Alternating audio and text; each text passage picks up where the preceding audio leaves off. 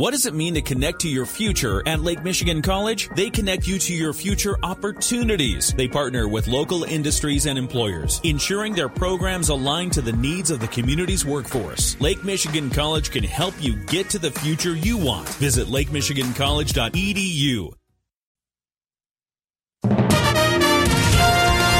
WSJM News Now. This is the 5 o'clock news block on News Talk Sports 94.9 WSJM. Brought to you by Special Light in Decatur and Benton Harbor. There's a good chance you've walked through a Special Light door when you go to a local restaurant, school, store, or plant. In the newsroom, I'm Andrew Green. A new report released this week shows inflation continues to ease for the fifth straight month. Business analyst David Sowerby, the managing director and portfolio manager at Ancora in Bloomfield Hills, explains. For so long, we didn't care about inflation because it was in that very low 2 to 3% range. But in the last year, 7 8% inflation rates, that's intolerable. And that's why interest rates are higher and why we have some concerns on the economy. Yes, it's getting better, but it really isn't going to be until late 2023 that we're at levels that I want to see. The latest figures show consumer prices rose 7.1% in November from a year ago, down sharply from 7.7% in October. The selection of a new U.S. House Speaker is expected to be unusual when the new Congress convenes January 3rd. Congressman Fred Upton tells us Republican Kevin McCarthy is seeking the position, but it looks like he won't be able to reach the needed 218 votes on the first ballot. So, what happens when there isn't a House Speaker? If there's no Speaker, nothing happens. the Speaker swears in the new Congress and legislation starts to go through the committees, but the committees themselves cannot even form with membership. You know, we've got, I think, 80 new members of Congress uh, that are coming in. Upton says that McCarthy is likely to force multiple votes to get elected Speaker. That's not common. It's been like, I'm not kidding, a hundred years, at least a hundred years before they've gone multiple ballots. But I'm pretty convinced we're going to have multiple ballots on January 3rd. Upton says the votes for Speaker could potentially go on for days. He, predi- he is predicting some chaos when the new Congress convenes and tells us it'll be a, quote, thriller to watch. There have been no changes to the outcome of Berrien County's November elections following some recounts done this week. Berrien County Clerk Sharon Tyler tells us the recounts for results in Berrien Springs, Buchanan, and Coloma public schools took place yesterday. None of the results have changed, although Coloma School Board candidate Deb Frank gained five votes. She originally lost by 15, and now she's lost by 10. The Coloma recount had to be done twice because the first recount produced different tallies by the two workers keeping track. Meanwhile, Tyler's staff will be in Allegan County tomorrow to take part in a statewide recount of results for proposals 2 and 3 from last month. Tyler says Berrien is one of a handful of counties selected for that recount, and it will be recounting results from Bridgman, Chikaming Township, St. Joseph Township, and Royalton Township. They were randomly selected for that recount. The fate of a higher minimum wage in Michigan and the controversial legislative practice that's effectively delayed its implementation was the focus of legal arguments before a three judge Court of Appeals panel this week. Attorney John Bursch, representing the Michigan legislature, asked the panel to reverse a lower court order that found lawmakers should not have, quote, adopted and amended a ballot initiative that would have raised the minimum wage in Michigan to $13 an hour. First, it's undisputed among all the parties and the Court of Claims that the legislature can amend an initiated law that it enacts. The only question is if there's any temporal limit on that power to amend. The legislature can do anything that the Constitution does not prohibit.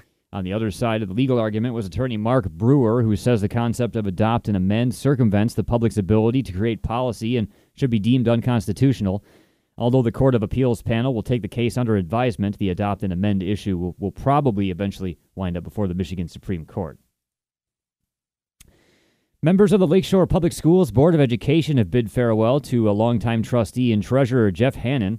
Hannon decided uh, not to run for his seat after 15 years on the board, and trustees on Monday took turns thanking him for his leadership and service to the Lakeshore community. Here's board president Jason Beckrow. I always thought of you as a colleague and a mentor. Most importantly, though, just a, a, my friend. I've really appreciated learning from you. I, I respect you for your level head, your keen mind, but most importantly, the servant's heart. Thank you. You will be missed. According to Superintendent Greg Ewing, Hannon has seen about 3,000 students graduate from Lakeshore. You can find out more about what board members said to him at our website. Engineering firm Abonmarche is expected is expanding with the opening of new offices in Kalamazoo and Grand Rapids. It says the Kalamazoo office opened this month, and the Grand Rapids office is coming soon. Abonmarche is an engineering, architecture, and land surveying firm with a big presence in Benton Harbor and St. Joseph. It says the opening of the two new office locations is a reflection of a steady growth pattern seen in recent years. The company employs more than 180 in 10 offices around northern Indiana and West Michigan. No one's hurt after a bomb threat at Gast Manufacturing in Benton Township today. Police say the threat came in about 8 a.m. and the building was emptied of staff. The Benton Township Police Department and Berrien County Sheriff's Department conducted a search of the facility and found no bomb. The Sheriff's Department provided a canine to aid in the search.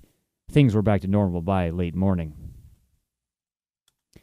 There have been several attacks on electrical substations around the Pacific Northwest recently, as well as one in Moore County, North Carolina, that left tens of thousands of people without power for days. The FBI says in a new memo that criminals shot equipment or threw objects over a fence onto the equipment to damage it. Tracy Wimmer with Consumers Energy here in Michigan says they're always working to improve security. While no one can predict exactly what could go wrong within a system at any moment, we are continuously planning and monitoring and evaluating where we can improve that security and as well as the protocols for getting things back online in the event of any situation. And that that ranges from extreme weather circumstances to a squirrel getting into a substation to even like what happened in, in North Carolina, for example. Wimmer says consumers has no history of threats. And a community visioning project for the city of Buchanan has won a national award. The city tells us a vision for Buchanan, a planning document, received the award from the Urban Guild for Student Work in an awards presentation on Wednesday.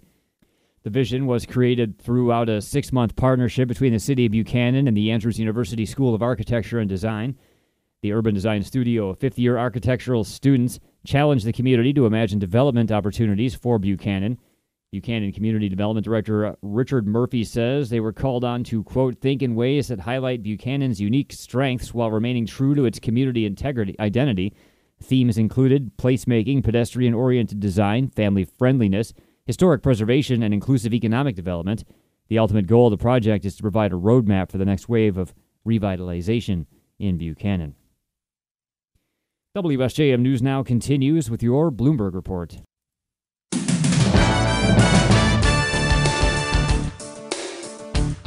WSJM News now continues. The Federal Reserve is raising interest rates again. More from ABC's Derek Dennis. A half percentage point. That's the interest rate increase announced by the Federal Reserve after much larger three quarters of a percent hikes several times earlier this year. It's another effort to curb inflation, the highest in 40 years. But analysts say the smaller rate hike is a signal the Fed believes the economy is cooling and inflation is starting to taper off. Another sign Tuesday's Consumer Price Index report at 7.1% inflation in November down from 7.7% the previous month. Fed Chair Jerome Powell hinting at more rate hike announcements in 2023. Derek Dennis, ABC News. President Joe Biden says the U.S., quote, should have societal guilt for the slow pace of action on restricting access to firearms as he marked the 10th anniversary of the mass shooting at Sandy Hook Elementary School. 20 students and six educators died in the massacre at the Newtown, Connecticut school, which shocked the nation. Biden was using the anniversary to renew his call for a ban on assault style weapons like the one used in the Sandy Hook shooting, as well as high capacity magazines. There were no official remembrances on Wednesday in Newtown, keeping with the town's tradition of quiet reflection. Leaders of African nations are gathered in Washington for a summit this week, and in a speech today, President Biden said the U.S. is committed to not just investing in, but partnering with African nations. More from ABC's Karen Travers. Kicking off his participation in the U.S. Africa Leaders Summit, President Biden said when Africa succeeds, the whole world succeeds. This forum is about building connections, it's about closing deals, and above all, it's about the future, our shared future. The president announced more than $15 billion in two way trade and investment commitments, deals, and partnerships that the White House says will advance key priorities, including sustainable energy, health systems, agribusiness, digital connectivity, infrastructure, and finance. Karen Travers, ABC News, Washington. The number of U.S. deaths has dropped this year, but there are still more than there were before the COVID pandemic. Preliminary data through the first 11 months of the year indicates 2022 will see fewer deaths than the previous two COVID pandemic years. Current reports suggest deaths may be down about 3% from 2020 and 7% from 2021. The Centers for Disease Control and Prevention posted its latest data today. It'll be months before health officials have a full tally. COVID 19 is the nation's third leading cause of death behind heart disease and cancer. Club Q shooting survivors from Colorado Springs, Colorado testified before Congress on anti LGBTQ rhetoric and violence today. ABC's Em Nguyen has more from Washington. Survivors of last month's mass shooting at Club Q in Colorado Springs spoke at a hearing before the House Oversight Committee regarding anti-LGBTQ plus violence. Michael Anderson was the only bartender that night to survive the shooting. I saw my friend lying on the floor, bleeding out, knowing there was little to no chance of surviving that bullet wound. I had to tell him goodbye while I continued to fear for my life. Survivors called out the bill critics dubbed the Don't Say Gay bill that bans instruction on gender identity and sexual orientation in kindergarten through third grade. Em Nguyen, ABC News, Washington. Company holiday parties are making a comeback. A survey of 252 U.S. based companies by hiring firm Challenger Gray and Christmas finds more than 57% of companies are planning an in person holiday party this year. While still much fewer than the 75% of companies that threw parties in 2019, it's a big leap from 26% in 2021 and 5% in 2020. However, many celebrations will be smaller and more intimate as companies try to accommodate workforces that have become increasingly remote and far flung. Virtual wine pairings and secret Santa exchanges seem to be out, but many companies are opting for toned down lunches or activities from spas to pickleball to lure out office workers still working from home for much of the week.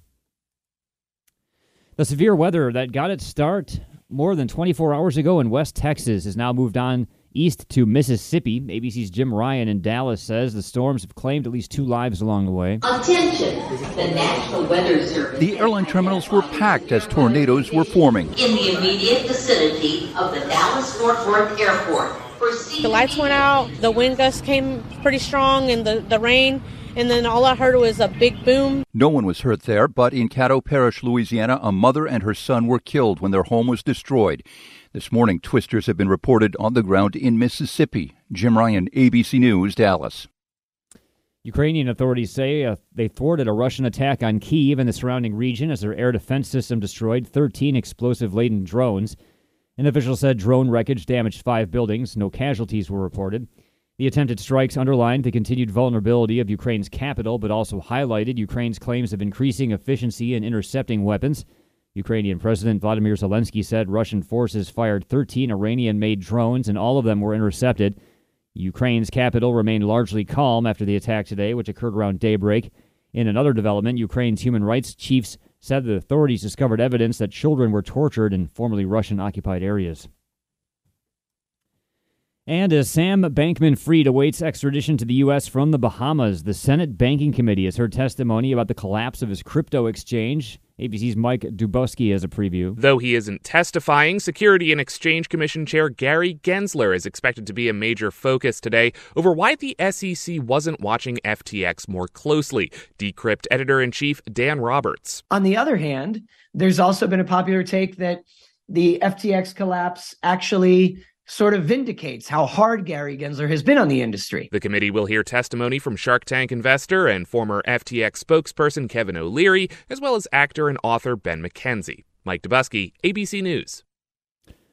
WSJM News now continues with your weather forecast.